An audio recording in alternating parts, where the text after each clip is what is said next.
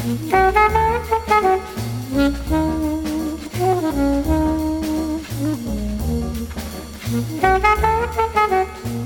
everybody, and welcome to the 89th episode of MTG Fast Finance, the podcast that hasn't updated its logo in 89 episodes, or even bothered to make one, which, you know, maybe we should get on top of if we're gonna point fingers.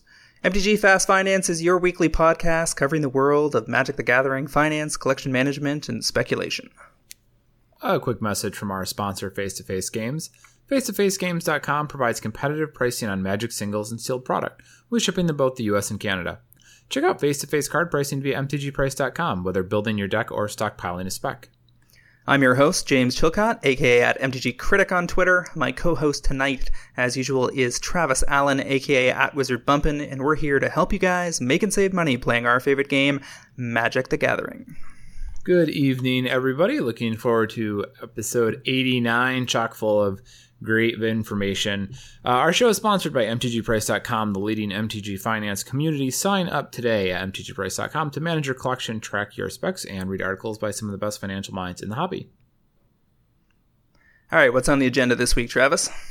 James, this week we have an episode in four segments. Segment one is our top movers. We'll be looking at the cards that have changed the most in price uh, this week. Segment two is our cards to watch, where we will be discussing uh, the cards that James and I think could rise in price in the future. Segment three is our metagame week on review. This week we'll be looking at the World Champ, World Champs, World Championship, 2017 World Championship. It's all standard. And uh, segment four, our topic of the week: Wizards released a new Magic um, logo uh, that they have uh, rolled out earlier this week. It is not uh, replacing the card backs. I'm going to highlight that right now, but it is a, um, an a, a opportunity to discuss Magic branding and some of the opportunities within within there. So we'll, we'll, we'll finish up the week with that. You know what I'm realizing here, James? We should be saying the date that we record these episodes when we do them. that would be a really good idea. I mean, that, that's usually posted in the show notes, and uh, included in the podcast postings themselves. But sure, the record date is October 12th, 2017. Yeah, because you know what it is? We write it down here too, so I can keep track when I go back later. But I'm just thinking, I'm like, somebody might be curious about where this took place in time. And if they don't find it through like our normal sources, it might not be obvious. We're going to think about that. Okay, let's start segment one, our top movers. First card of the week Vraska's Contempt out of Ixalan both foils and non-foils have moved this week. Looking at the fo- non-foil specifically, just about a double up, about five to ten dollars. Uh, Contempt is the contemporary of uh, Hero's Downfall. Um, it is one more mana, but you get to exile your target rather than destroy it, and it gains you two life, which may or may not matter. Um, also, an instant, very important. I wasn't sure if this card was going to be good enough to make it in standard uh, at four mana. Three mana for Hero's Downfall all, all had already seemed like it might have been a little bit much, but obviously that ended up not being the case. Vraska's Contempt was pushing that even a little further. The extra mana certainly not worth the two life that you gain from it. But it turns out this is the right metagame for it, with Hazoret being such an important card, as well as the Scarab God. Vraska's Contempt has turned into the most reasonable way to answer both of those, and still does use some duty in hitting other threats. Um, and uh, that little bit of life gain pad. So I think um, I think I'm I'm absolutely willing to sell here. If I own any copies, I'm not looking to hold on to these. I also think Vraska's Contempt is an interesting example of how metagames can really shape the price of cards. Vraska's Contempt could have been 99 cents if there were not two gods that were like the two most important cards in the format. Um, it would not have seen the level play it needed, uh, and therefore wouldn't hold that price. So, you know, the next time we see a card of this stripe roll around, if it looks like it fills a similar role, keep in mind that if the metagame isn't there to support it, then suddenly it's a much, much worse card. It's much less played, um, which can result in some real differences in financial financial perspective. Yeah, indeed. This is a meta where being able to exile um, finishers is of critical importance. And the other thing that this is highlighting is that there, this is one of several rares that have um, touched or, are approaching the $10 mark, which is uh, something we haven't seen in a while, um, ever since the advent of expeditions and masterpieces. um, sets that included them have had trouble um, getting rares much past the $5 mark. And we predicted, uh, once we knew there was no masterpieces in this set, that that might be challenged, and indeed it has been. Um, also, probably doesn't hurt that the land cycle is not particularly important um, on, in modern, for instance, which um, makes some room um, for some price jumps, as well as the fact that most of the mythics in the set are of uh, a relevant power level for standard.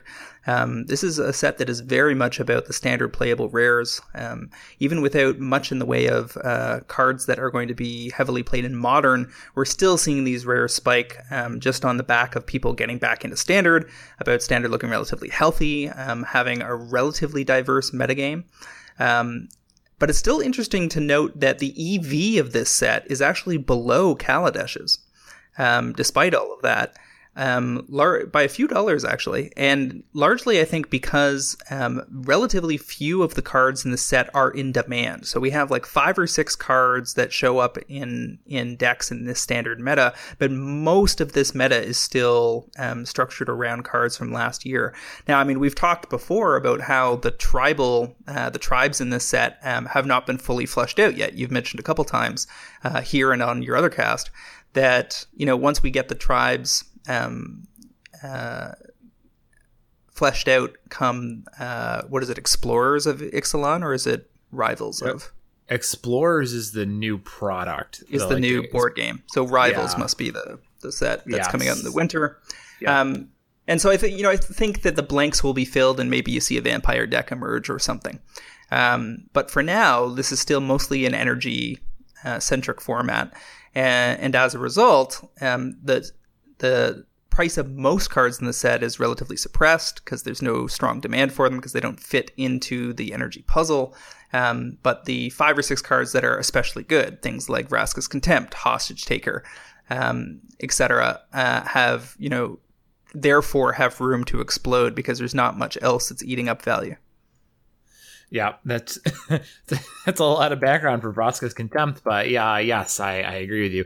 Um, I wonder, yeah, I wonder how much the uh, the Kaladesh EV is buoyed by the inventions too. Um, you know, it should all even out in the long run, but well, because because the EV calcs on most of the sites that are calculating that don't include the inventions, it doesn't even factor in that they they hold, hold that um, entirely separate in those calculations.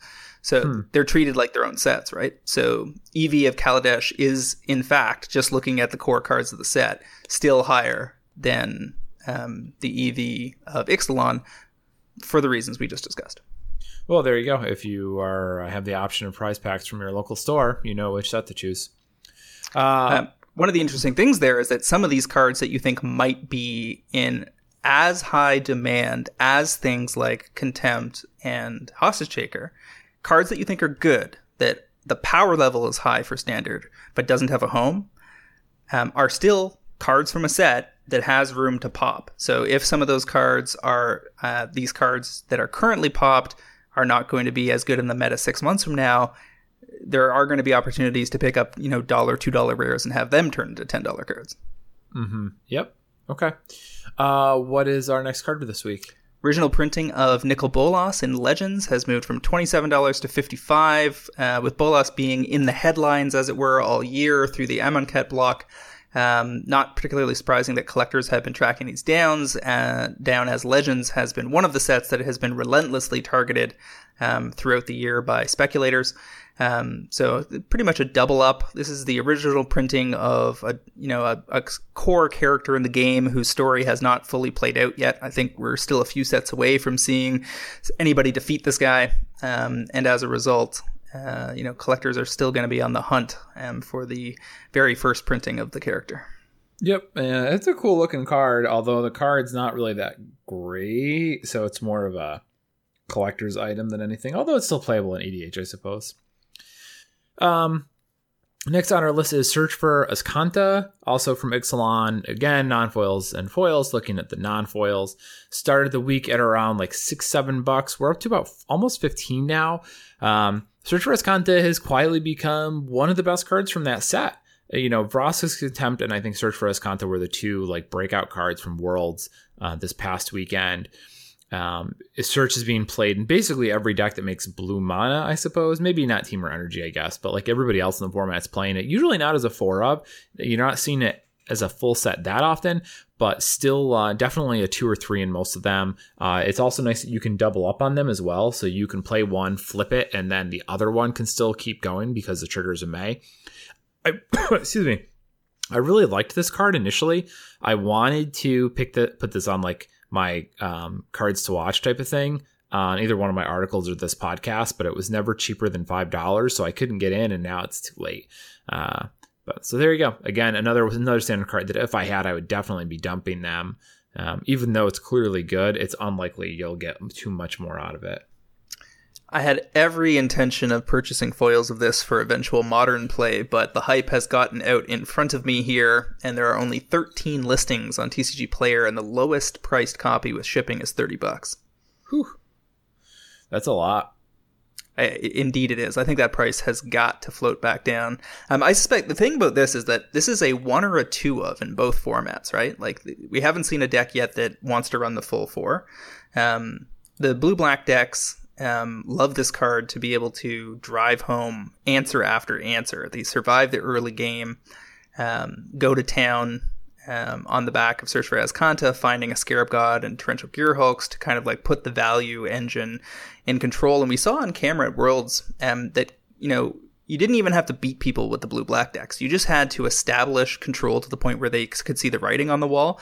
And then experienced pros that understand how control decks play out once they establish control would just fold and move on to the next game.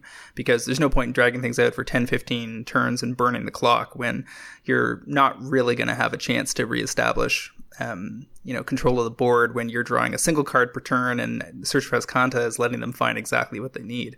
The interesting thing here is I think a lot of people, when they first read this card, assumed it only gets instants and sorceries when it flips.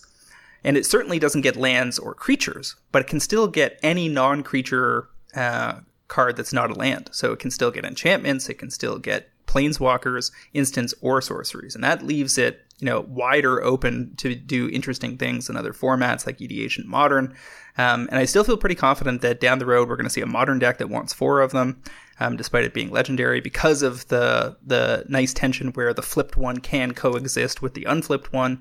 Um, Sam Black was running three copies in his standard deck instead of two. There seemed to be some disagreement as to whether it's two or three sometimes in standard. Um, so it'll be interesting to see how this plays out, but I'm certainly disappointed that I can't get my hands on any foils at a super attractive price. Mm-hmm. Yeah, yeah. Being able to fetch up Nicol Bolas is interesting. Uh, you know, if you're in a Grixis strategy, just have one of, and then have your four enchantments, three enchantments, be able to tutor for it. It's convenient. Yep. Uh, what's next? All right. So next on our list, uh, we going from 185 dollars to 400. $215 increase, 116%. This is a reserved list foil, a ultra broken card um, that should never have been printed. Uh, no copies available in theory online. Um, your good buddy over on Cartel Aristocrats says he's got a ton of them sitting around. Um, good for him. That's a pretty sweet play if he can actually find enough buyers to unload to. The question there is how many buyers per year can you find for a $400 foil? Right. That's the type of card that you could sell. You could, even if you sell them at 400, you're looking at what, one a year, maybe, maybe two or three a year if you're really lucky. Seems not terribly likely, but hey, you never know. Um, I mean, it depends on the quality. I mean, the quality of your funnel. I mean, um, Jeremy has access to stores to push through, so his funnel is wider than you know mine or yours. The other thing is that um, you know if he got in I don't know what his entry point was, but let's say it was 100 to 150. If it's in theory a $400 card, but it's going to backslide to 350, he could still choose to get out in the 250 to $300 range, and and you know with a a bargain, quote unquote, that good. Um, versus market price might be able to unload faster. That's true. That's true. You could uh, you might be able to ditch these to buy list at 250 and still come out quite ahead. Yeah, especially if you're going to take the the trade in bonus and upgrade into a Mox or a Lotus or something. Yeah, I mean you'd be able to get a couple at that rate. Um, Okay, I'm gonna do uh, the next one, which is Aether Flash from Seventh Edition. Looking at the foil copies this week, uh, six to thirteen. This has already been covered two episodes ago, three three episodes ago in show 86. Um, when it kind of moved at that time, supply was very low. Uh, I it was it was out of stock during that episode, or you know, one had been relisted. So this must have been somebody picked the one up and is now relisted it at 13. Like there's not there's no more copies now than there were before. Um, so again, not nothing really to see here. Just a really low supply foil seventh edition card that bounced a little bit. Yeah, there's enough people out there that are that target seventh foils when they get especially low that no one should be surprised by this. And again, this is a relatively niche product in the grand scheme of things. The seventh foils are a foil collector's thing more than they are a magic collector's thing, and so um, you know, it's not something you ever want to be super deep on. And when you get an opportunity to unload or trade out, it's usually a good a good exit. Mm-hmm. What's next? Fiery Justice from Time Spiral. Foils moving from three dollars to seven dollars, uh, apparently on low supply. Um, you s- occasionally see this show up as like a rogue card in in modern. Um, uh, I can't remember what the circumstances are, but let's just put it this way: the, the supply in this was low enough that it didn't take much of a swipe to clear out the rest. Well, you've got um, Kavu Predator, which gains one one counter every time your opponent gains life.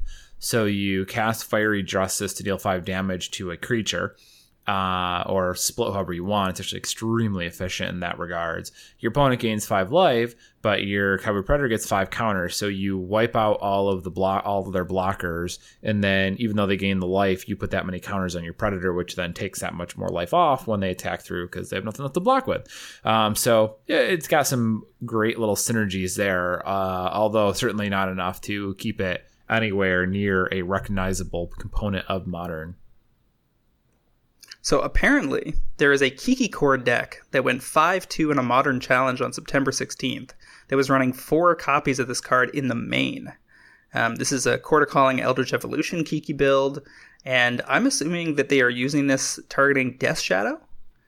Um, because you can make the opponent gain 5 life, shrink their shadow, and then deal five damage amongst whatever you need to to kind of try to clear up the board. So if it was like a 10 10 shadow, you could kill it with a justice. Yeah, that's interesting. I mean, I suppose if your deck is already planning on comboing your opponent out for the most case, or for the mo- most of the time, then the five life doesn't matter. And also being able to kill that shadows pretty easily makes that uh, some amusing tech as well. I can see it. All right, so moving right along, uh, we've got Hunting Grounds from Judgment. The foil's moving from $9 to $25. This is a good EDH foil with really low supply from a set way, way back down the road. Um, not tremendously surprising to see it uh, make a move at you know some random juncture. Yep, there are two foil copies at 30 on TCG Player right now. Uh, it's a cool card. I think a lot of people probably don't know it exists. One of those, it should see more play. It would see more play if people knew it was there, type of thing. Um, after that is Long Tusk Cub from Kaladesh. Uh, looking at the foil, supposedly from two and change to 750. But I'm looking right now. There's a foil available for two dollars and eighteen cents, but there's only the one, and then you jump back up to seven dollars.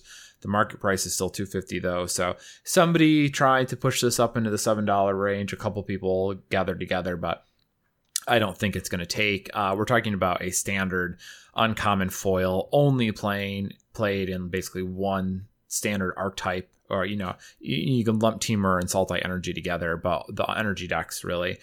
Um, I, foil uncommons that are only played in standard is not any. Think of someplace further from where I want to be. I was actually working on an article that tried to rank types of specs, and this would be well near the bottom of the list. Yeah, that is that is pretty rough.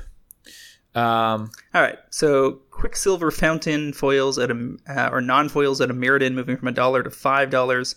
Uh, somebody bought out the foils. Apparently, the non foils made a move as well. Is that the deal? Uh, yeah, I guess. Oh wait, oh we have this marked as no. That's wait. Let me double check here. I uh, our spreadsheet is a little bit of a disconnect. I think it's supposed to be only the foils. So there is. So it was the foils that moved from a dollar to five. Yeah, because there's only two foils available, uh, with a low of eighteen dollars, and the market price is three bucks.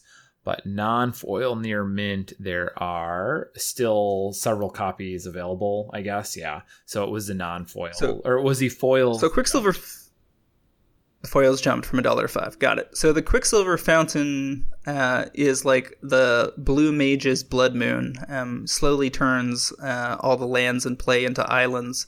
I've seen it come into the sideboard in some games uh, of Modern from blue-based control decks, um, Jeskai builds and so forth. Um, and have never been super uh, excited about how it plays out because it's strongly dependent on what's across the table from you um, and how much they want or or fear having only access to blue mana. Um, I've also seen it in some Tezzeret based builds in modern. Um, sum total, this is not a card that's likely to get reprinted, but also not likely to post up shop as uh, a format staple. So I think if you're playing a deck where you know that um, at your local metagame this thing does work, and you were planning on someday getting a foil, maybe you don't want to hold, hold back. But otherwise, this is just the kind of card you want to steer clear of. Yeah, not uh can't imagine this ever becoming a thing. Um okay, we will finish off the week with Charmed Griffin from Mercadian Masques. The foils jumped from like 50 75 cents up to $5, but I can't fathom who or why. Um, the only thing that this could possibly be is just ultra low supply, and somebody decided they were going to take a shot. I, I mean, it's just it's incomprehensible. The card is in 80 EDH decks, eight zero. I mean, that is th- this is out of a pool of 220,000 decks, so 80 is nothing. It's a it's a three three flyer that when it comes into play, each other player may put an artifact or enchantment from their hand into play. So it's not even like when it comes into play, each player does it, so that you can like drop in your omniscience and screw people. It's ju- you get it, you get a average rate flyer, and your opponents get to blow you out. So I I, I don't know, man. I stay away. Like just just just ignore this Yep. entirely. Yep. Skip, move right along. Let's jump into segment two, our cards to watch. These are the cards that we think might be good pickups for you guys in the very near future. Um, I'm going to start off with a card that showed up as a four of in recent iterations of Todd Stevens' green white Value Town builds in Modern. The card is also in 12,000 EDH decks. It was held back a little bit by a promo printing that showed up in uh, one of the supplemental products from the year where it was relevant. Um, and the card I'm talking about is Courser of Kruphix. I'm talking about original pack foils with a mid to long timeline confidence level of, say, 7 out of 10. This was a Born of the Gods rare. Foils are currently available around $7. I think you're going to get a shot at getting out on these north of 15 um, before you get uh, have any threat of a reprint, which I would expect to see maybe in Modern Masters 2019 or something if it continues to be relevant in the format. That's a a lot of decks. I didn't realize Courser was in that many. I mean, it makes sense, but whew, that's a bunch. Um, Born of the God was really lowly, o- really barely open to. I played uh, during Theros block and Journey and Born. There was not a lot of copies on the market. Um, so yeah, I'm a, I'm a big fan of that, especially those old foils. Those enchantment creatures are really cool in foil too. Well, I mean, part of this is that Ramunap Excavator has made its way into that deck. Um, so, and between that and Crucible of Worlds, there's a whole like strip mining um, process that's going on, um, trying to uh, control the the land resources of the opponent. And um, you know, this deck also runs Knight of the Reliquary, right? So Courser helps you kind of draw through resources more quickly and and gives you life when you put lands into play, which makes your knights bigger. Um, and then if those lands happen to be strip mine effects, then Ramunap Excavator and Crucible are bringing them back, and then you do it again, gaining more life and making the knight bigger again. It's a nice little sequence if you can survive to that mid mid range portion of the game. That is, uh, yeah, that is interesting. I like that. It sounds like a fun deck to play. Just strip mining the heck out of your opponents in modern. Um, all right, my first card this week is uh, is one that I had wanted to wait longer to talk about, but I, I'm kind of having my being forced to the point here is Anointed Procession. This is the Amonkhet White Enchantment. It's the White doubling season. It doubles the number of tokens you put into play. Uh, it's like six or seven bucks right now, but I actually think there's still room for that to grow. First of all, it's hugely popular in EDH uh, and will continue to be so. Again, it's the white doubling season. And this tokens deck has been doing pretty well on online, um, but I don't know if it's really invaded the paper world yet, uh, especially without having shown up at Worlds at all. So I think what we've got here is modern Moto has kind of figured out that there's this token stack, which is pretty reasonable, but it hasn't spread to the paper world yet. And we might see that at the Pro Tour in, I don't know, whatever it is, a couple weeks, or possibly the Star City Opens that we have coming up. And given that this is like six or seven dollars, and that I believe that's heavily predicated on casual and EDH demand already, um, you know, the broader standard market realizing this card is part is like the engine or the the payoff in a standard tokens list, like what could be a tier list, could really push this up over the top. Um, meanwhile, you can also find foils at like ten, which I which is probably also pretty reasonable. Again, white doubling season, um, so your payoff on those probably isn't going to be as fast as the non-foils, but I do think that there's a, a very healthy mid mid to well, it, it would be a long term return, but probably like a yearish, maybe three years um, before you really take off with those. Yeah, I mean the foils have been on my radar right since it was announced because it's not really doubling seasons as much as it's parallel lives, right? Right, but in the decks that want this effect, um, that care about doubling up on tokens, having access to the same spell twice is twice as good. I mean that's the lack of consistency is what hurts decks, especially in casual circles. So being able to you know reliably get this effect on the table lets you build around that effect much more uh, reliably. There are very few foils left uh, in that $10 range. And I think I'll be picking up a few this evening after we're done um, because I love it at 10. I think it hits 20 or 30 before we see a reprint in foil. One of the, the trends we see continuously with all of these reprints for EDH is that they're not foil. and we're I've seen tons of evidence this year that EDH players are willing to go deep on foils. Um, you know, a big part of us being able to arbitrage masterpieces ahead of the curve um, from Europe this year was that um, people underestimated the demand for the EDH relevant foils from that subset. And um, uh, you know, a ton of the stuff that I sell on eBay week after week is EDH foils. So I mean, I, I know that the demand is there, and if I've got to choose between you know picking up non foils or foils of something from EDH that's you know a mo- uh, a card from the last few years, you're much more likely to see the foils dry up within a two year time horizon than you are to see the non-foils dry up in a five-year time horizon, especially if the card is decent in standard or something, and then gets dumped back into the marketplace when people are done with it. Yeah, and it's yeah, I guess I guess you're right. More parallel lives in doubling season, but still really good. And um, you know, keep in mind too that this has uh some some wider application, I suppose, than you might realize because it's all tokens th- that you create. So in standard, that doubles your treasure tokens.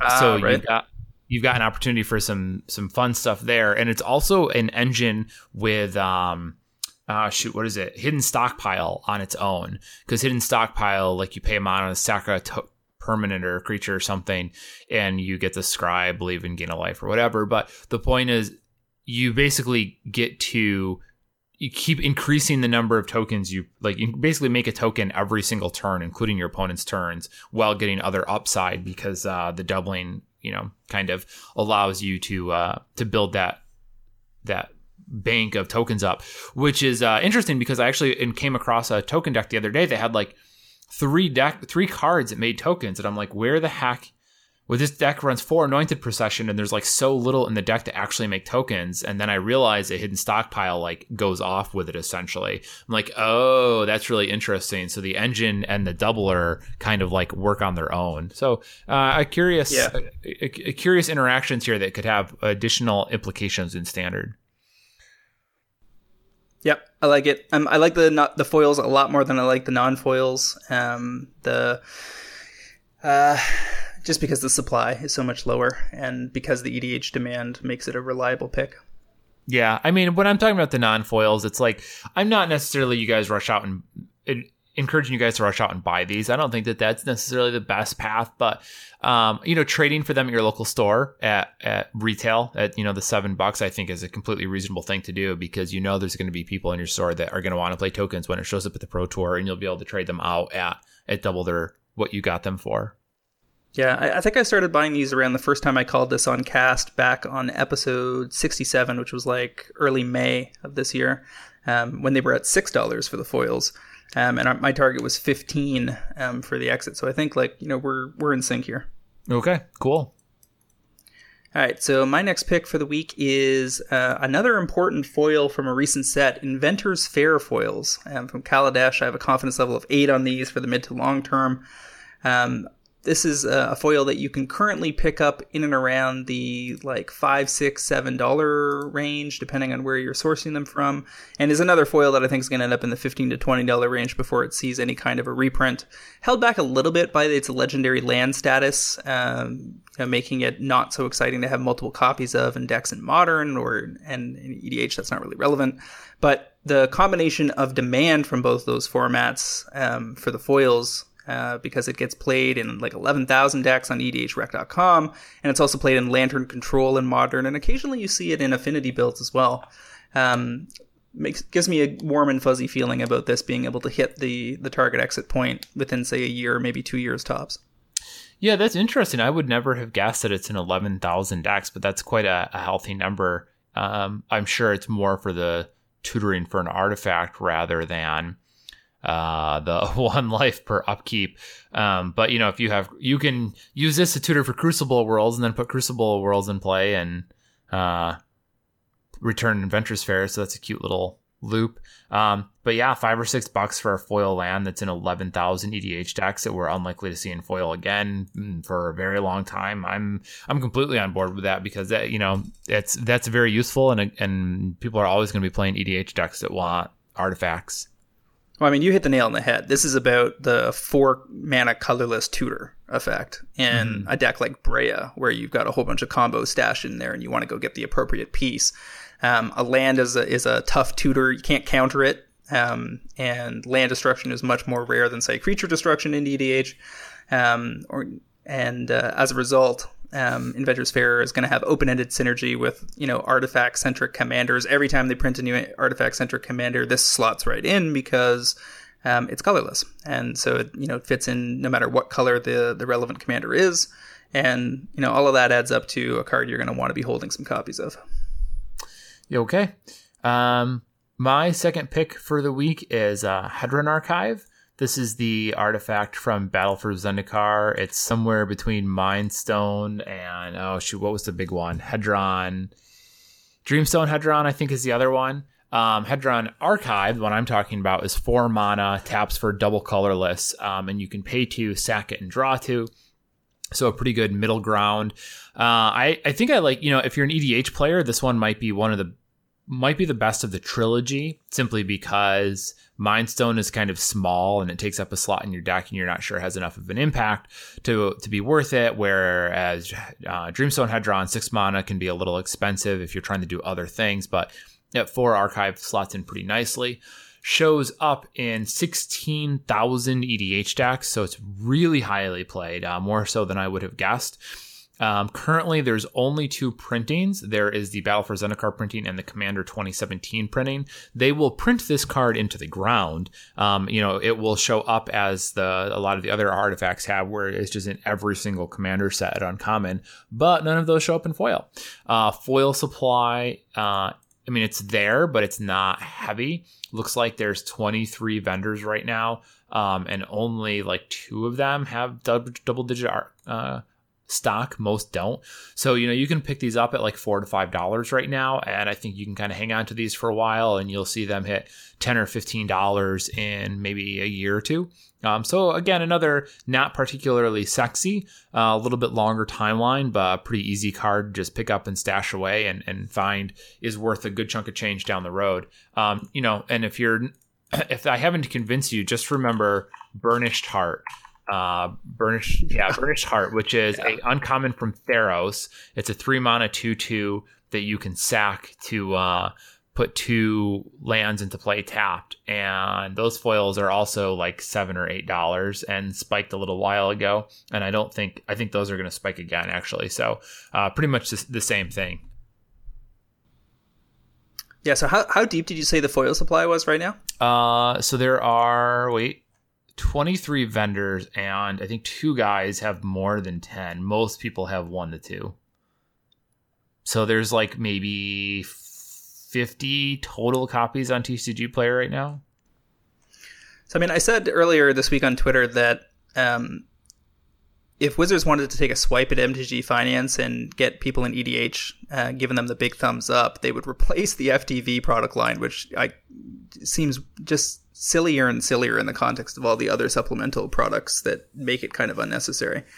Um, and replace it with a command uh, annual commander's arsenal at the other half of the year, like the other end of the year from the commander um, pre-constructed decks release. So if they're going to be in the fall, do this in the spring um, and put out like 15 relevant commander foils.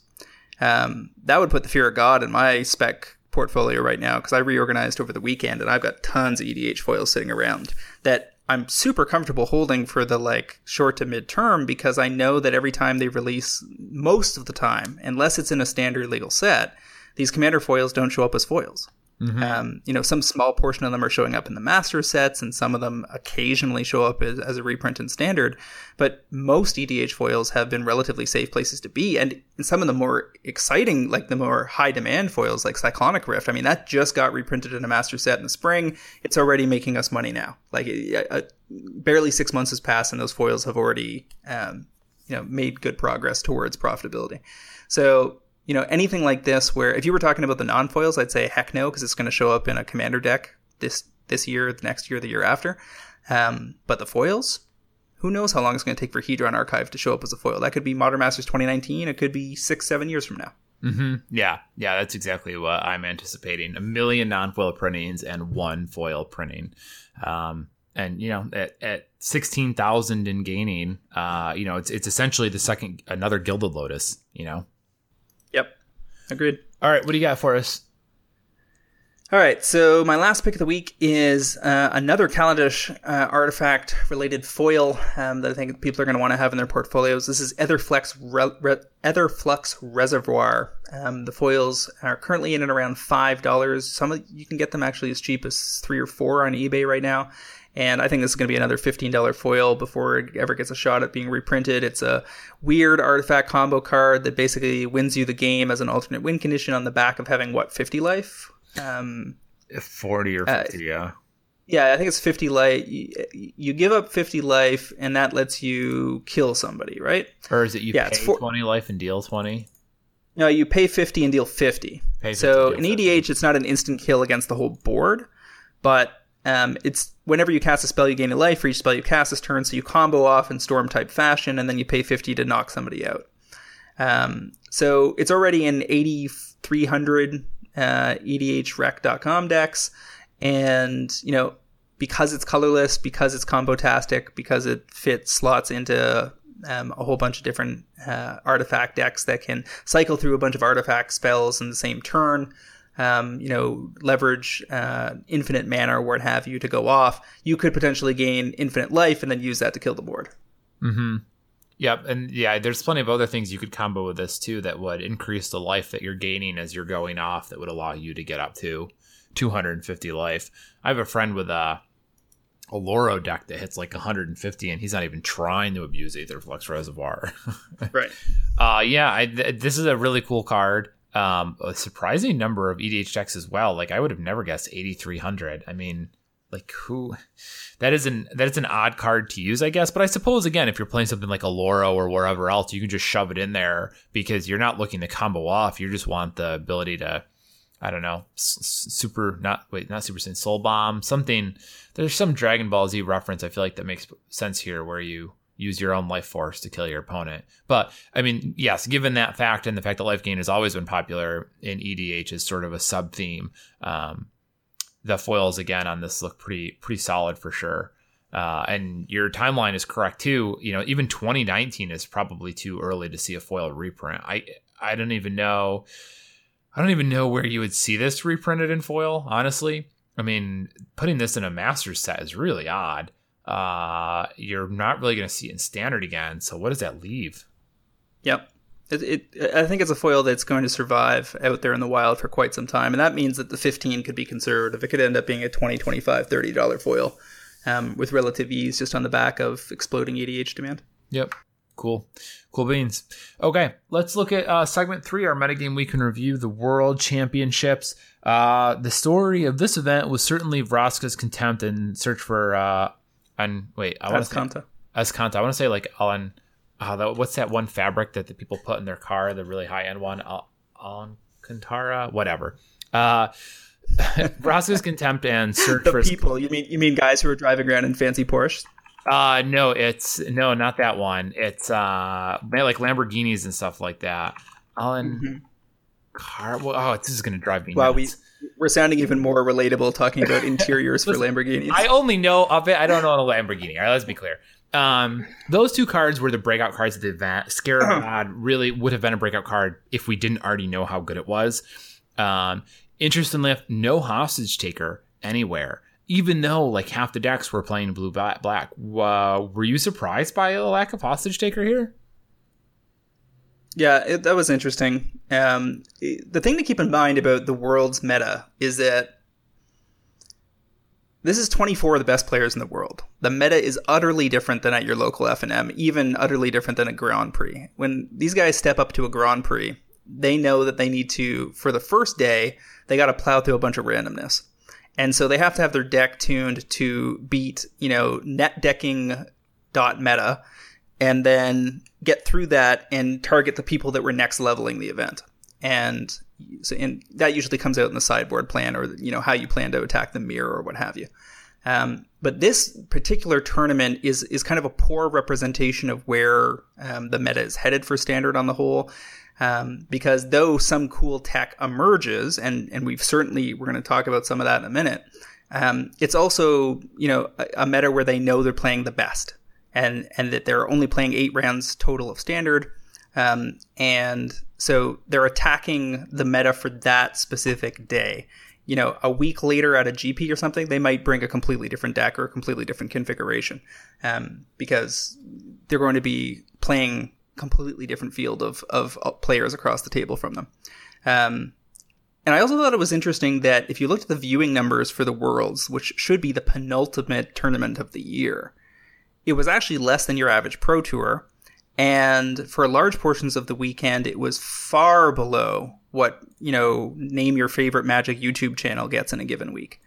And this underscores for me that competitive Magic no longer occupies the top tier um, of Magic uh, media and news that it did for many, many, many years. I think I think we have successfully transitioned into a new era of Magic where you know casual and fun Magic rules, where competitive is still a thing, but that the vast majority of consumption of uh, Magic content happens uh, over on channels like you know against the odds from MTG Goldfish or you know alpha investments people getting bad advice on MTG finance.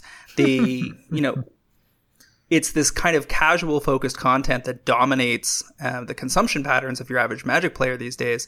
And so you know these metas uh, are kind of like pings from deep in the ocean that don't aren't going to resonate out to drive sales uh, as strongly as they maybe once would have um, you know, news coming out of World Championships, um, you know, what's happening in Standard may have set off a bunch of cascades in in prior years.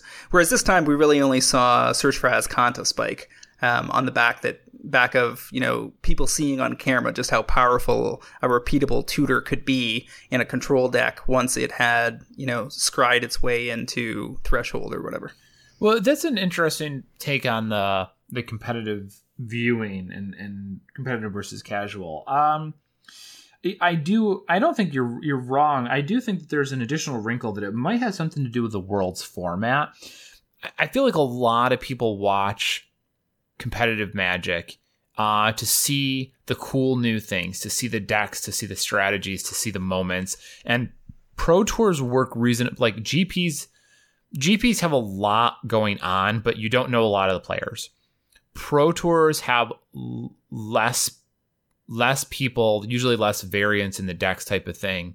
Um, but you recognize everyone for the most part. The polish is a little higher. Uh, you can trust the lists a little more because it's a pro tour rather than a GP. Uh, but then the world goes the too far, right? Like you're down to so few people. We basically only saw like four decks at this event, right? It was like red, Temur energy, four color energy, Sultai energy, maybe, uh, blue black control. Like there's like basically three to four archetypes. So if you tune in day one and you watch them battle for a couple rounds and you realize they're all playing the same deck, like nobody wants to watch limited, right? Like only psychopaths enjoy watching limited. It is completely unwatchable. Even people who love it don't really generally enjoy watching it. And if you came to watch standard, uh, you saw everything that it had to offer within like four rounds, um, unless you were super interested in the interplay of the decks, which again some people are, but like the novelty and the and the differences keep it interesting, and there wasn't really a lot of that. Uh, so then the only thing left is like rooting for players or teams, which Magic hasn't really gotten there in the way that other esports or normal sports have. You know, you can look at like League and people get jazzed about Cloud9 or Enemy or whoever their team is. Um, and that level of, of loyalty doesn't exist here at this point. So I guess I don't think you're wrong that magic, a huge part of magic consumption is at the casual level in terms of media. But I do think World is particularly poorly positioned to capture people who want to watch competitive magic. I did not watch at all, but I will turn into the Pro Tour for parts of it because that is much more interesting for what I want to see. I mean, I think the Pro Tour has s- some of the same problems. Um, the thing is that they're trying to use these events to showcase the formats they consider core. So they want you to see drafting, and they want you to see standard because those are the formats they want you to play at your local FNM. And the problem is that by combining both in the same event, it muddles the narrative. When you've got to watch those limited rounds after the draft, it's much harder to tune into what's happening on board. Um, they have not solved the you know, how do we show a game of magic on camera problem? In fact, they're still struggling with basic things like lighting and mm-hmm. glare on cards, which is amazing to me. I mean, by this point, they should have a custom rig setup that provides like excellent lighting for over table scenarios. Do you, think that's a contractor? Uh, yes, but I also like. I also feel like they it. At some point, they should have dedicated some R and D into the into creating a custom lighting rig that solves all these problems. Yeah, I mean, I wasn't excusing them. I was just wondering if that if you thought that it was a contractor. I mean, I've got I, I know what the solution is, but that's a discussion for another day. Um, they need to move into light tables in, in a hurry. But anyway, so the the deal is that if they were smart about constructing this content, they would just show us back to back to back to back drafts, right? During the limited portion. So for that three and a half hours or four hours or whatever, just show us like eight different players' drafts. Like we'll watch that. That content is is heavily watched on YouTube. I watch, you know, a draft a night before bed kind of thing. Like if LSV really? is doing some late night streaming or something, yeah, sure. I'm lying on the couch, drifting off. I'll put on like, you know, Caleb or or LSV or Todd or somebody and and watch them go through a draft. I find the analysis of what stuff to pick, especially if I haven't been playing the format a lot, um, engaging because it's it's useful on getting up to speed. Um, wait, hold on. I'm curious. But you're right. I'm just are you watching? Are you watching just the picks, or do you watch them play too? I, I rarely watch them play, and that's okay, the thing, right? The like watching limited. Itself. Sometimes I'll watch like if like LSV is a great example of a streamer who doesn't stream that often, but when he does, if he puts together a particularly spicy brew, like last night he had an incredible control deck put together, four color control in in draft, and that was a fantastic set of matches. but okay. that's not that's not everybody's draft. So it's it's not I'm certainly less interested in the games than I am in the drafts, and I think everybody feels that way, or the large majority of players. And I think that they should consider restructuring what they what they show off as a result. Um, now, that being said, I think the real issue is that you're mixing formats because in mixing limited and standard, you're showing off the things you want to show off, but you're muddling the narrative in terms of driving home what the evolving meta looks like for a format. So, for instance, with the World Championship metagame coming into the tournament out of 24 people with 24 decks, you had 41% of the people on Ramunap Red or Treasure Red, you had uh, another 38% or so on either ter- Temur Energy or the four color version that was running Scarab God.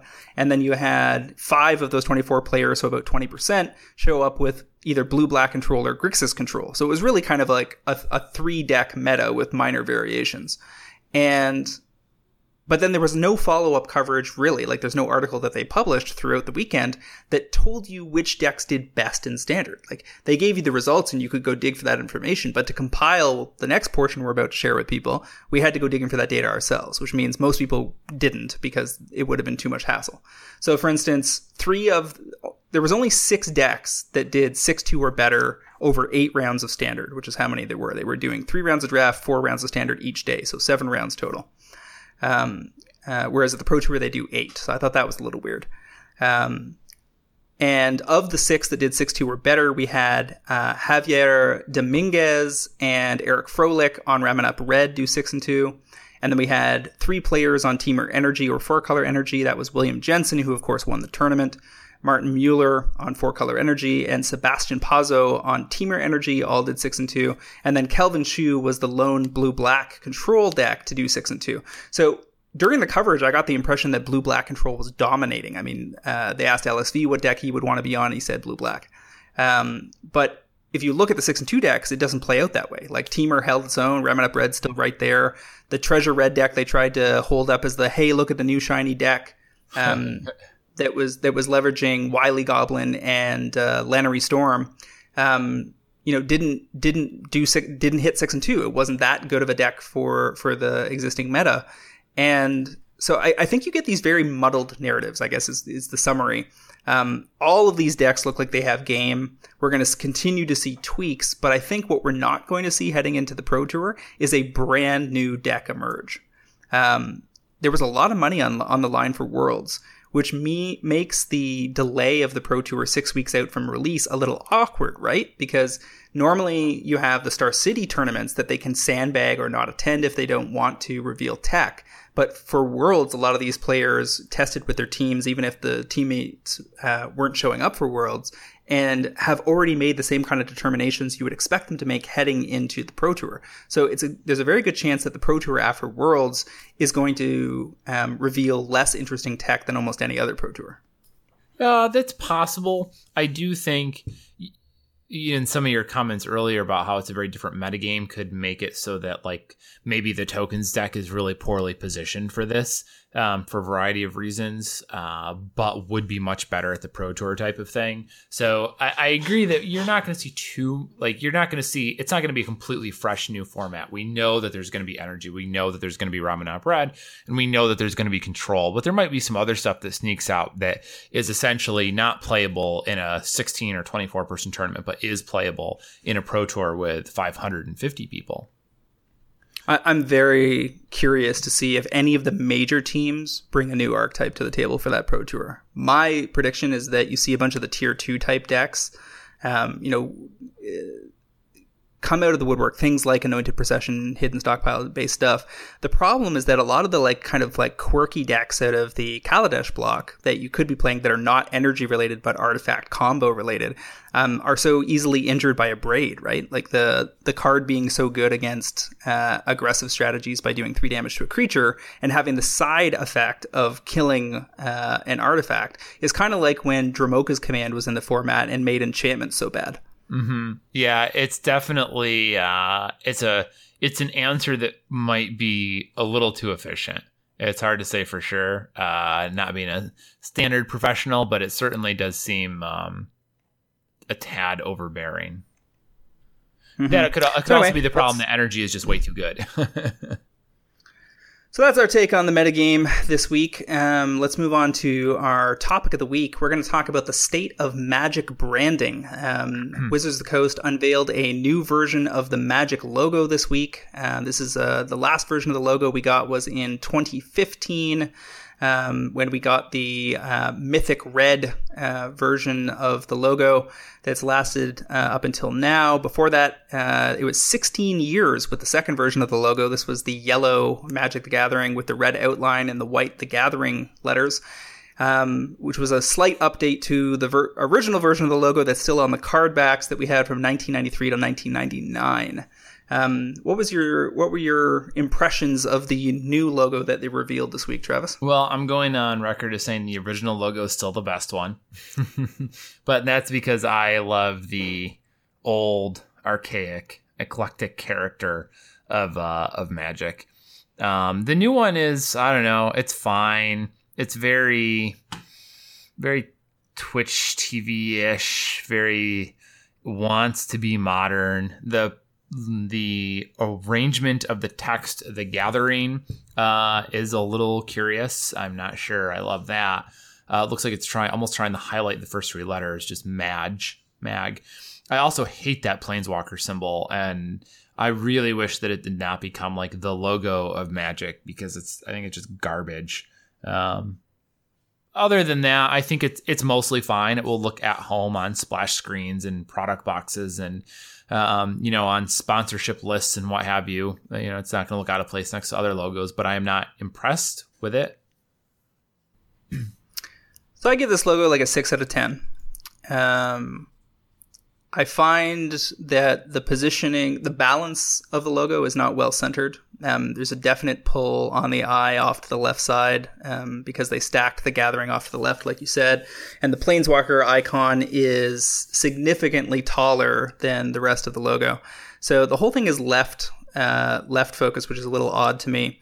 Um, I don't mind the Planeswalker icon. I think a, I think it's a reasonably good representation um, for the brand to hang the hat of the brand on the concept of planeswalkers. That is kind of what differentiates Magic from just wizards and dragons in the classical D&D sense is that the, the planeswalkers have kind of a, a specific unique ability, the ability to transcend worlds um, that non-planeswalkers don't have um, and or can't achieve without artifact help.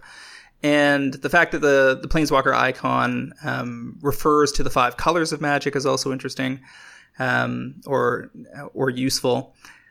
I find that the font they've selected is not going to stand the test of time. This is a very unique font that has uh, a digital gaming uh, slant that I think is, and the problem there is that digital gaming moves pretty fast. So in three to five years, the entire industry is going to be on to new styles uh, and motifs. They, you know, spend a lot of money with their ad agencies to uh, dream up new logos and branding and so forth for their their various properties.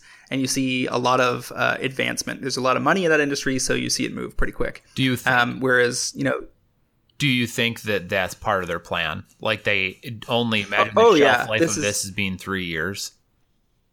Well, I think that they are they are you know they said they made a lot of discussion in the article that they posted about why they did this, um, talking about how they you know wanted to uh, bring it up to speed. Um, but still harken back to the like fundamentals of the game. But I think what's really happening here is this is them um, refocusing on digital. So this is them looking forward to a future where Magic's presence as a digital brand might be as important or more important than paper. Um, and we all need to be, you know, anybody who's holding, you know, vast quantities of paper magic, you know, both of us have, you know, in the tens of thousands. Um, need to be aware that there could be, you know, it's not going to be tomorrow or the next day or a year from now or three years from now, but there is a potential five to 10 years down the road where magic transitions to an almost entirely digital brand. Um, it solves a lot of problems, um, especially if it played out the way that I that I'm thinking it could, and um, all of that supports that they should at least be cognizant of of that potential path and put out um, design, branding, logo elements accordingly. Now, you know, one of the things that I, that generated some furor on Twitter when I mentioned it was that I thought that they are. I think that they start, are stopping too short here. Um, there are a bunch of other elements to the game that probably need to be updated. Um, one of them um, is the the subtext the gathering what does that even refer to? well, it refers to what was supposed to be the original set name, because the next one was going to be uh, Magic Arabian Nights, and it had a different card back and everything, but it never got printed.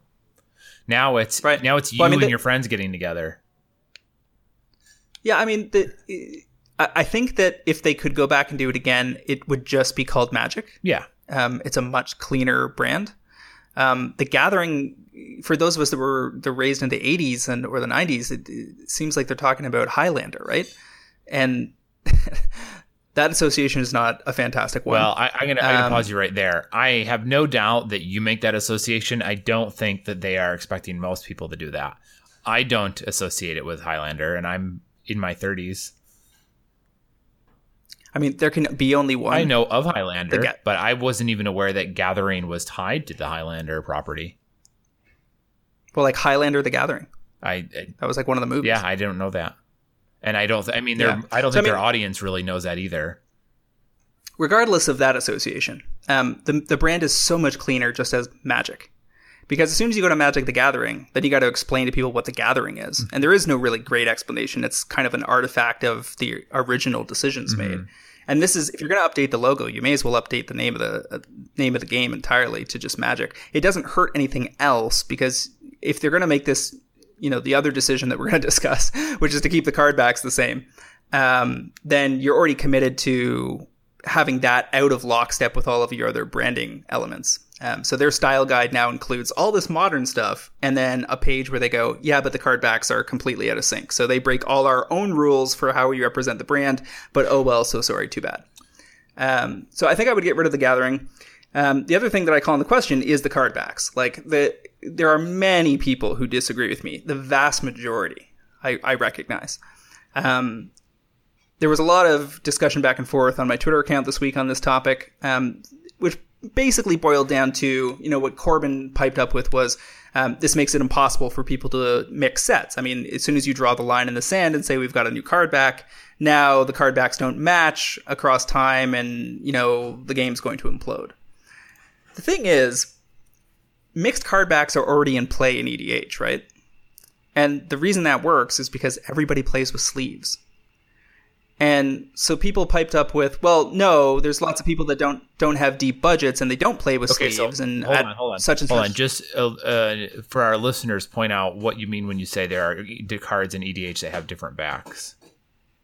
Well, because people can play with EDH doesn't have any rule against playing with um, World Championship deck cards, which are gold backed um, or uh, silver border cards uh, from unsets that don't have different backs but have different borders that are banned in constructed play. Um, and so, and people play um, alters in EDH. Um, people play uh, what do you call it? Uh, proofs, artist proofs in EDH, mm-hmm. Um, and in all constructed formats, standard, modern, legacy, most of EDH not, I would guess 95% of players are playing with sleeves at this point. I mean, sleeves is a major industry and, and an essential um, accessory if you're going to play the game. Now, are there, of the 20 million players, how many of them are playing constructed? Well, we don't know that number exactly, but I think it's low single digit millions. So that means the vast majority of the casual, occasional players may not have sleeves.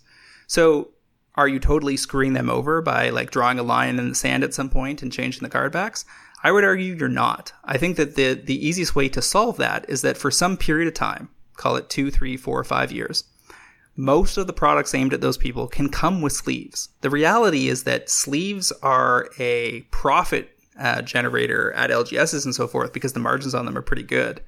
But for wizards to buy them in large quantity and then include them in products and then uh, wrap their cost into the price of that product. So move a product from 19.99 to 20.99 or 19.99 to 21.99 or something um, to make sure that they can mix and match their cards from various eras is easy breezy slam dunk. And at LGSs, if you've got players who um, you know, can't afford to have sleeves. And I find that pretty hard to believe. I mean, if you can afford a $50 standard deck, you can afford $4 to get a junky set of sleeves off the shelf and play with them all season.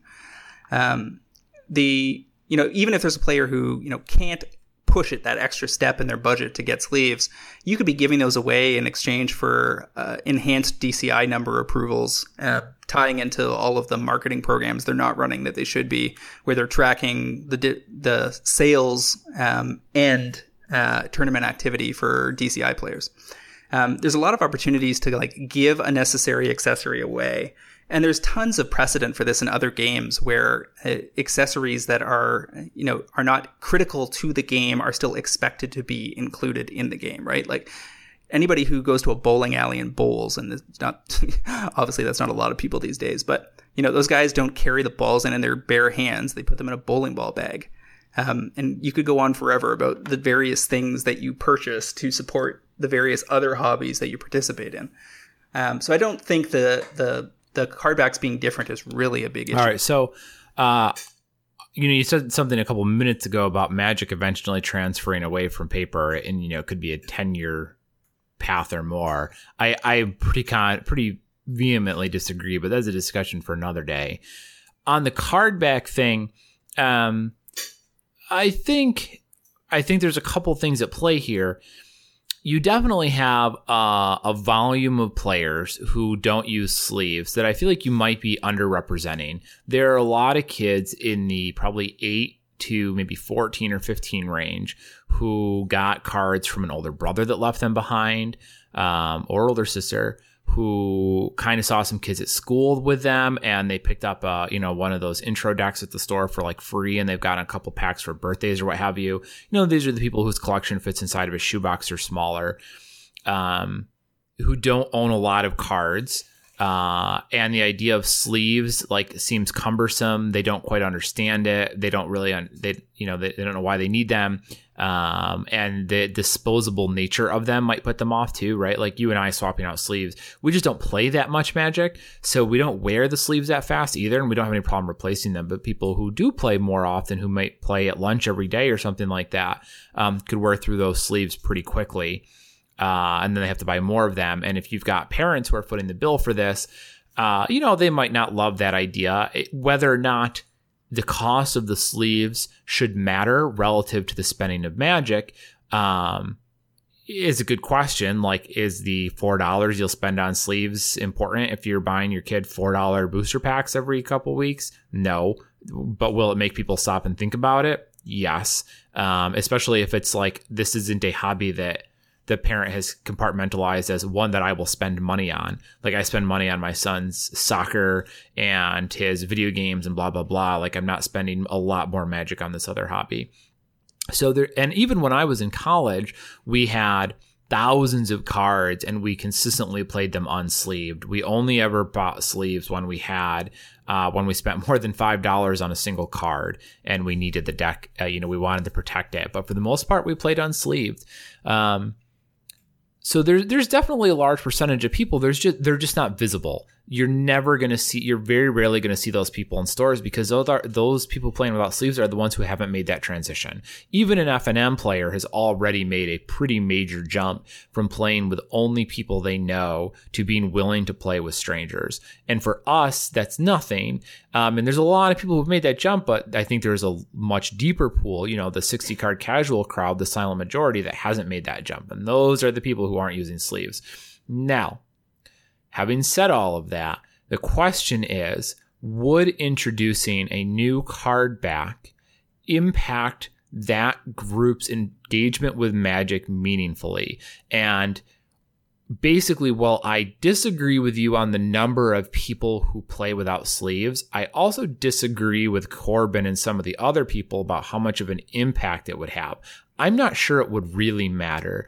I know that you would cut some small percentage of people away from the game if you introduced a new card back, but most of them, if they're 8, 10, 12 years old, aren't really going to care very much um, because it will only take, you know, a couple months to a year to completely replace their library with new cards, essentially.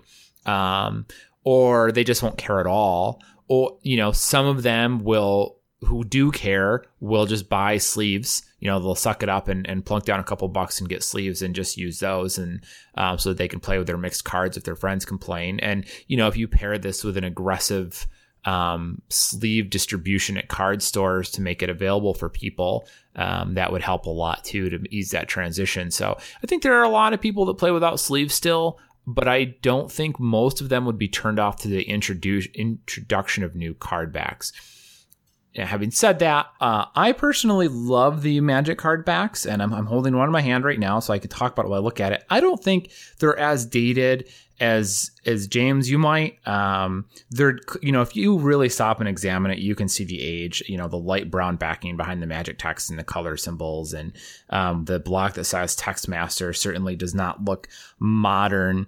Um, and maybe I have just become so used to it that I don't really think about it. I do really like the fact that you know the card back kind of shows that it's not it it gives it a sense of permanence um, because it's clearly not a slave to modern design trends. Where if I look at the back of other card games, to me they feel impermanent or fleeting because it feels so trendy. Uh, whereas this is like, wow, this has been around for a while. Like they don't mess with this. Um, there's a there's a, a legacy to this item in my hand, right? There's age, there's weight, uh, but you know what? It's really hard, I think, to get a good. It's frankly to get a good opinion out of any of us on the Magic card backs, just because we are so used to it.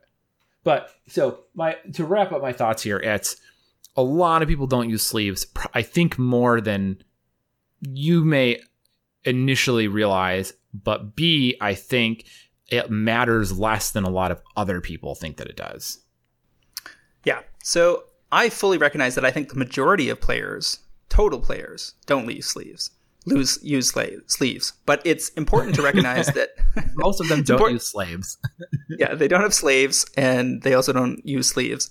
Um, but it's also important to recognize that despite the fact that like let's call it 60 to 70% of people don't use sleeves those are the people that aren't spending money i mean those are the, reason they don't lose, use sleeves is because they don't even make it into fnm to play in a standard tournament um, anybody that drafts or plays standard has sleeves like i mean mm-hmm. not all of them but like the vast majority um, and the ones that don't, you can make it part of a marketing program to give away the sleeves. I mean, Wizards could put out a product that was like 300 sleeves for 9.99 as part of this transition, and just leave it on shelves for years. And that would be a very popular product if they were like really nice sleeves. And, um, you know, anytime somebody complained to an LGS owner, they would just point at that product. And I mean, if you're serious about the game, that's that's a, a no brainer. In terms of people that are playing casually at their kitchen table, wanting to mix card backs, they buy a new product. The card backs don't match. If the product was just random booster packs, it includes a tip card that they can go to their local, look up their LGS on on the DCI website or whatever, and go in to get their sleeves. Like they can even offer them a free pack of sleeves to go to an LGS. The value of transitioning a kitchen table casual to an LGS regular is so much that this kind of program would be a slam dunk. It's a no brainer completely. But there's more to this. You can, I mean, I clearly recognize the hassle and the, the challenge of the game's culture that is involved in, in challenging the card back. And I'm not like super passionate that they must change the card back. I like the old card backs too. I've been playing with them for 25 years. Um, I'm certainly not in a rush to see them change for my personal gain. Um, and there's no financial angle here that if somebody's trying to figure out the conspiracy theory, there, there's no reason I'm pushing this that is related to you know assets or holdings. Um, in fact, I think it probably hurts MTG Finance more than it would help, and explain that in a second. Um, so why am I? Why do I think this would be a good idea?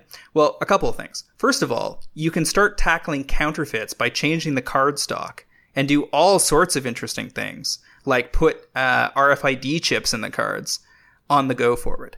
The technology is going to get to the point where you can manufacture the cards in a different way that's much harder to um, counterfeit and that provides benefits like logging the card's ownership to the owner. And that might not be super relevant today based on what printing presses are doing in 2017. But, but when you get to like 2023, um, that technology is going to be significantly more advanced. Now, one of the things you want to avoid is that the cards would be different weights that would they would they would be detectable as old versus new in the card sleeves. All of that would have to be addressed. There's no doubt. Um, but it's those are solvable problems. Um, and there's a massive benefit um, on the marketing side. I think what most people are underestimating that are involved in this conversation because they're not branding professionals is the when you have a 350 million dollar a year brand, if you make the card backs 10% more attractive so that subliminally people latch onto the brand 20% faster or something and commit to playing the game um, uh, to a greater degree because they relate to the style of it. They like the cool they without ever putting verbalizing it or even having conscious thought about it that they relate to the product better. And this is the kind of stuff that i deal with day in day out and have been for 20 years that i think that people underestimated in the twitter conversation. Um, there's a reason that brands like even the most like recognizable brands in the world like coca-cola are constantly employing new ad agencies to take fresh swipes at their brand and their logo and their colors and they're experimenting with different different font faces with tweaks here tweaks there that nothing is sacred. I mean this is like par for the course in the ad industry to challenge a logo in the face of shifting demographics or shifting product mix. Um, this is just normal stuff. The fact that uh, wizards has done it as infrequently as they have i mean there was a version of the logo that lasted 16 years is uh, is reflective of um, faults on the part of their marketing team more than it is that they, that uh, proof that they should not change it. Um, I've also alluded to this concept of you know DCI programs being upgraded so that you could use this whole process of shifting card backs to bring people into LGSs and, and so forth. There's tremendous benefits potentially down that road as well. The other thing um, that's particularly interesting is that um, you can drive sales. And this is a brand that has flatline single digit growth, remember. You can drive sales by changing the, the card back because there's going to be a, it, it, will be the latest the sky is falling. I, I, mean, I can just picture the Twitter storm if people did what I said. Um, oh man, would it be the best one that we've seen? It, it would be one of like, them. What would be, what would have been better up to this point? It's hard to say. It's hard to imagine. Yeah. So, I mean, people would freak out and then they would come out and they they could announce, for instance, that a standard format was just was not going to mix the backs, um, or they could allow it to mix the backs, and that would only last a year. They could give away free sleeves as a result. If you participate in a standard league this season at your FNM, you get free sleeves. Like that's just a bonus. Why not? Um, draft it doesn't matter because all the cards would be from from the new back sets.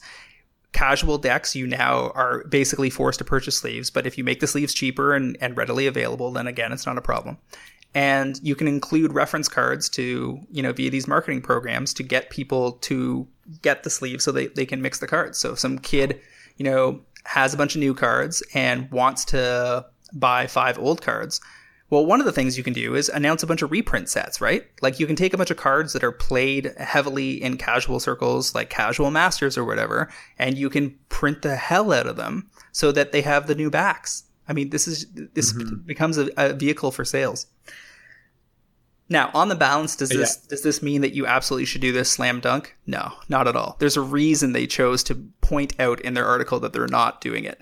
It's risky. And uh, if one thing we've seen from Wizards over the years, they do not love risk. They hate being wrong in public. And this is one of the things where they could get the most amount of egg on their face all at once that is uh, conceivable. So I don't think it's going to happen anytime soon, um, but I wish it would because I've been obsessed with the card stock and the card backs for Final Fantasy's trading card game this year. I wish my Magic cards felt um, as good as those cards do, and I, I think that they can. This is a solvable problem.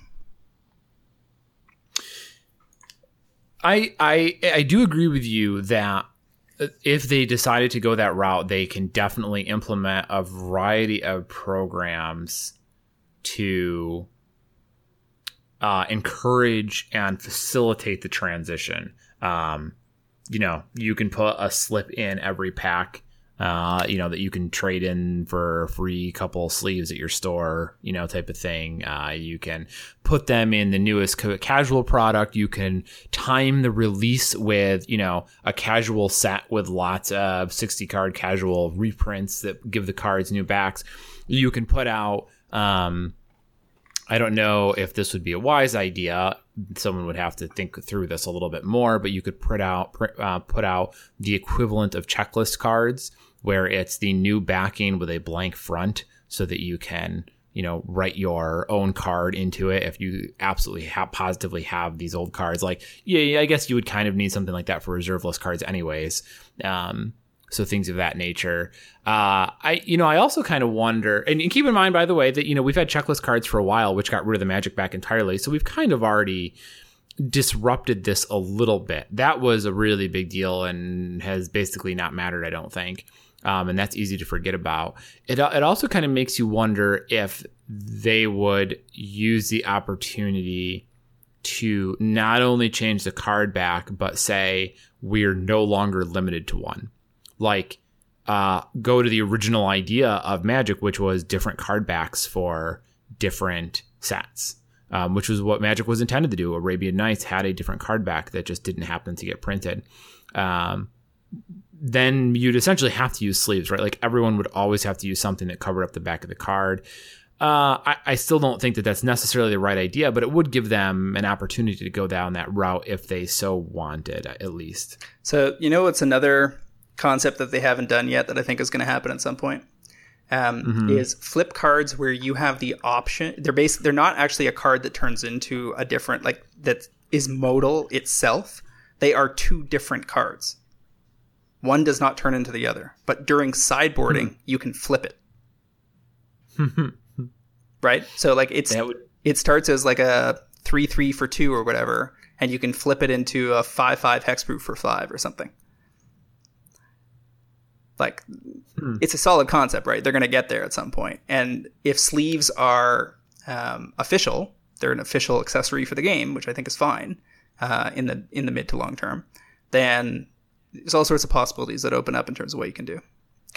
Anyway, imagine imagine uh, the card starts out as like uh, a one mana two two, and then the backside is like a two two four five or whatever, and it says you can turn this card over during sideboarding if you won the prior game or, or lost whatever. the prior game. Mm-hmm. Yeah, right. Like it changes based on how you played the match. You could put that in like a conspiracy product. And since this is a finance cast, we should probably talk about what the financial implications would likely be here. I think what happens is you end up having like a transitionary period where people are still buying new and old cards.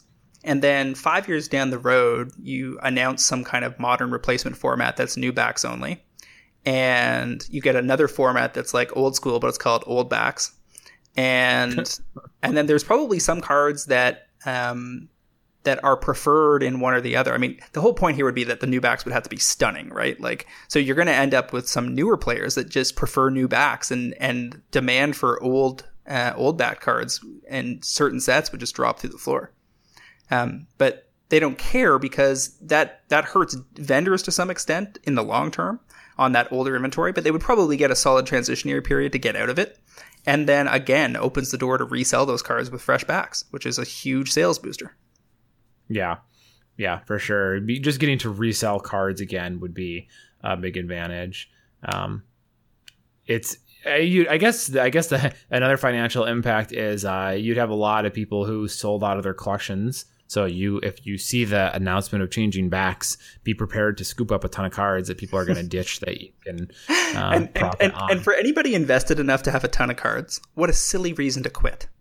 Like, yeah, which of us that has that that has en- enough of a collection to be worth selling doesn't have a shit ton of f- sleeves? I mean, I must have four thousand sleeves in the house. Every time I buy a spec, I get sent a sleeve. I always take them out of those sleeves and put them into into penny sleeves. So, I mean, who I, I could probably provide sleeves for every kid within fifty miles that doesn't have them.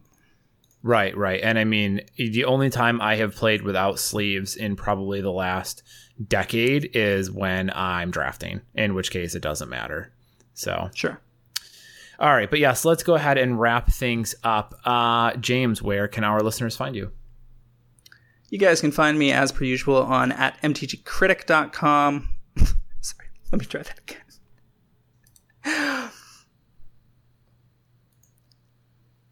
You guys can find me on Twitter at MTGCritic, as well as via my weekly articles on MTGPrice.com. And I'm Travis Allen. I'm on Twitter at Wizard Bumpin, B U M P I N. I write every Monday for MTG Price with the Watchtower series. I also do the Cartel Aristocrats webcast. And if you enjoy playing Magic, check out Scry.land. Find magic in your area.